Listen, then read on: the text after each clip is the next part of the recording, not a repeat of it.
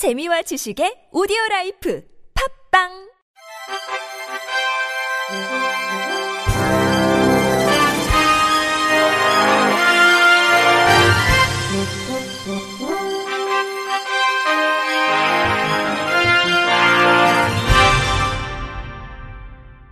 청취자 여러분 안녕하십니까?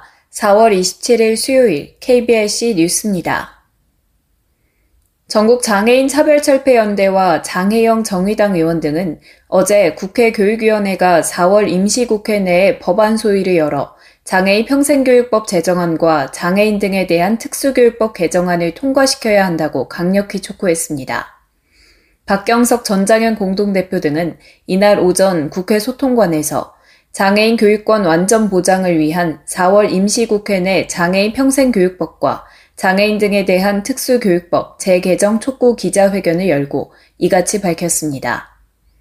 박 대표는 이 자리에서 장애인들이 이동하고 교육받고 노동할 수 있는 기회를 보장받음으로써 지역사회에서 장애인이 함께 살아갈 수 있는 사람으로 인정해 주시길 바란다며 모든 국민은 법 앞에 평등하고 누구든지 차별받지 않는다는 것이 헌법 정신이라고 강조했습니다. 이어 4월 국회에서 장애인 권리 4대 법안을 조속히 통과시켜 주길 바란다며 국회 교육위원회 계신 의원분들께서도 4월 중에 상임위를 열어 발의된 법을 논의하고 통과시켜 주길 간곡히 부탁한다고 덧붙였습니다. 박 대표는 아울러 의무교육조차 받지 못하는 장애인이 많다며 이들이 성인이 돼서 지역사회에서 같이 살아갈 수 있도록 평생 교육을 통해 삶의 희망을 가질 수 있도록 해달라고 촉구했습니다. 장 의원은 모든 국민의 기본권인 교육권을 차별 없이 보장해야 하는 국회가 장애인의 교육권을 방치하는 건 합리화할 수 없는 크나큰 잘못이라고 지적했습니다. 그러면서 국회 교육위원분들의 각성이 필요하다고 본다며 의원들께서 국회의원으로서 그 자리에 앉은 것은 국가가 의원들의 교육권을 보장했기 때문이라고 강조했습니다. 이어 이제는 의원들이 국가의 역할을 할 때라며 교육위원회라는 이름이 부끄럽지 않게 이제라도 즉각 법안 소위를 열어서 장애인 평생교육법 제정안과 특수교육법 개정안을 심의해 4월 임시국회에서 통과할 수 있게 최선을 다해달라고 당부했습니다.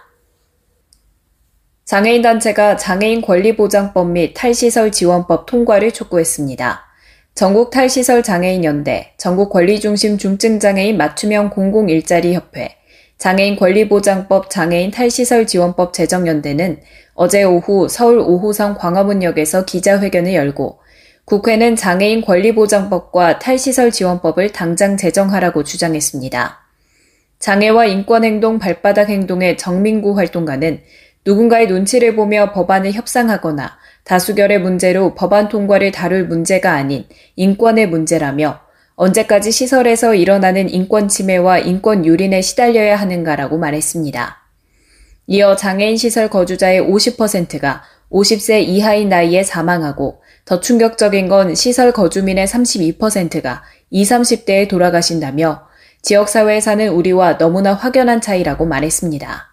전국 탈시설 장애인연대 회원인 이수미 씨는 15년 동안 장애인 시설센터에서 1년은 보호센터에서 살았다며 왜 장애인들은 장애인으로 태어났다고 감옥 같은 시설에서 살아야 하는가라고 울먹였습니다. 이 씨는 장애인들이 지역사회 안에서 자유롭게 일하면서 이동하고 공부하는 일상적인 삶은 장애인 시설에서 살 수 없다며 지역사회에서 살 수 있도록 양대 법안이 제정돼야 한다고 강조했습니다. 다음 달부터 새로 짓는 50제곱미터 면적 이상의 소규모 식당 카페에서도 휠체어 경사로 등 장애인 편의시설을 의무적으로 설치해야 합니다. 보건복지부는 장애인, 노인, 임산부 등의 편의 증진 보장에 관한 법률 시행령 일부 개정령안이 국무회의에서 의결됐다고 밝혔습니다. 지금까지는 슈퍼마켓이나 제거점, 일반 음식점 등은 300제곱미터 이상, 이 미용시설과 치과, 한의원 등은 500제곱미터 이상인 경우에만 장애인 편의시설을 설치하게 돼 있었습니다. 하지만 휠체어를 사용하는 장애인이 소규모 근린 생활시설에도 접근할 수 있어야 한다는 지적에 정부는 편의시설 의무 설치 대상을 확대했습니다. 새 시행령에 따라 시설 면적이 50제곱미터 이상인 슈퍼마켓, 일용품 소매점, 휴게 음식점, 제과점, 이 미용원, 100제곱미터 이상인 의원, 치과의원, 한의원, 조산원, 산후조리원, 300제곱미터 이상인 목욕장은 장애인 편의시설을 설치해야 합니다. 다만 기존 자영업자 소상공인의 경제적 부담을 최소화하기 위해 시행령이 시행되는 다음 달 1일 이후 신축, 증축, 개축, 재축하는 시설부터 개정안을 적용하기로 했습니다. 보건복지부와 국민연금공단이 내달부터 성인 발달장애인 120명의 재산관리와 사용 지원을 위한 시범 사업을 시행한다고 밝혔습니다. 이번 사업은 생활비를 단기간에 소비하는 등 금전 관리가 어려운 발달장애인을 돕기 위한 것으로 만 19세 이상 발달장애인이 대상입니다. 시범 사업은 국민연금공단이 당사자나 부모 등과 위탁자 간 신탁 계약을 체결해 발달장애인의 재산을 관리하고 계약에 따라 지급하는 형식으로 이루어집니다.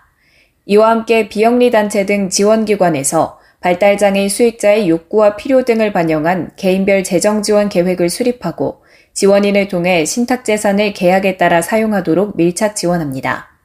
사업 기간은 다음 달부터 2023년 12월까지며 접수 방법 등은 5월 중 국민연금공단과 지원 기관 등을 통해 공지할 예정입니다. 장애인을 포함해 누구나 편하게 탈 수 있도록 유니버설 디자인이 적용된 택시를 운행할 행복 드라이버를 모집합니다. 한국장애인 고용공단 서울 동부지사는 소셜벤처기업 코액터스와 장애인 택시기사 일자리 창출을 위한 업무 협약을 체결했다고 밝혔습니다. 행복 드라이버는 코액터스의 플랫폼 고요한 M에서 이용할 수 있는 고요한 택시와 블랙캡을 운행하게 됩니다. 고요한 택시는 청각장애인 기사가 운행하는 택시이며 블랙캡은 코액터스가 영국에서 도입한 고급 택시로 유니버설 디자인이 적용돼 장애인을 포함해 누구나 불편 없이 탈 수 있습니다. 행복 드라이버는 사납금 없는 완전 월급제라는 점과 플랫폼을 통한 자동 배차 시스템으로 손님을 받기 때문에 영업 부담이 없는 점이 장점으로 꼽힙니다. 채용 후 수습기간 자격을 취득할 수 있게 지원되기 때문에 행복 드라이버는 현재 택시 운전 자격이 없어도 지원할 수 있습니다. 관심이 있는 장애인 구직자는 장애인 고용공단 서울 동부지사에 문의하면 됩니다. 송민표 코액터스 대표는 장애인이 도전할 수 있는 일자리를 연내 100개 이상 창출하겠다라고 말했습니다. 충남 천안의 남서울대학교는 드론 공간정보공학과가 졸업작품을 통해 제작한 시각장애인 지도인 촉지도를 청주 맹학교에 매년 제공하기 위한 업무 협약을 체결했다고 밝혔습니다. 드론 공간정보공학과 학생들은 실내 공간 정보를 가공해 3D 프린터, 점자 프린터, 열전사 프린터 등으로 촉지도를 제작했습니다.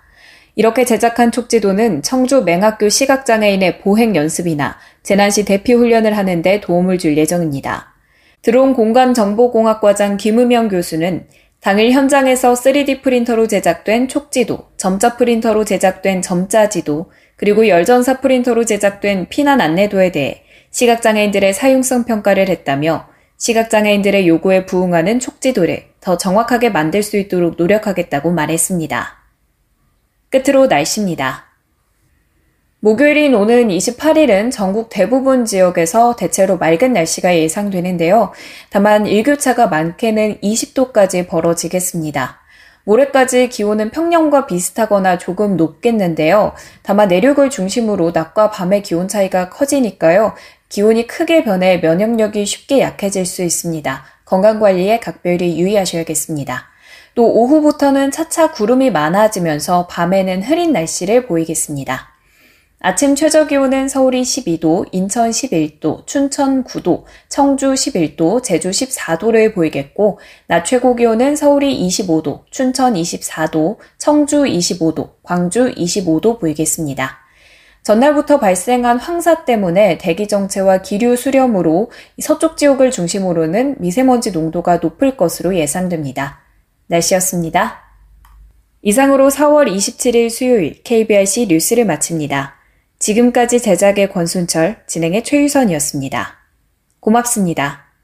KBIC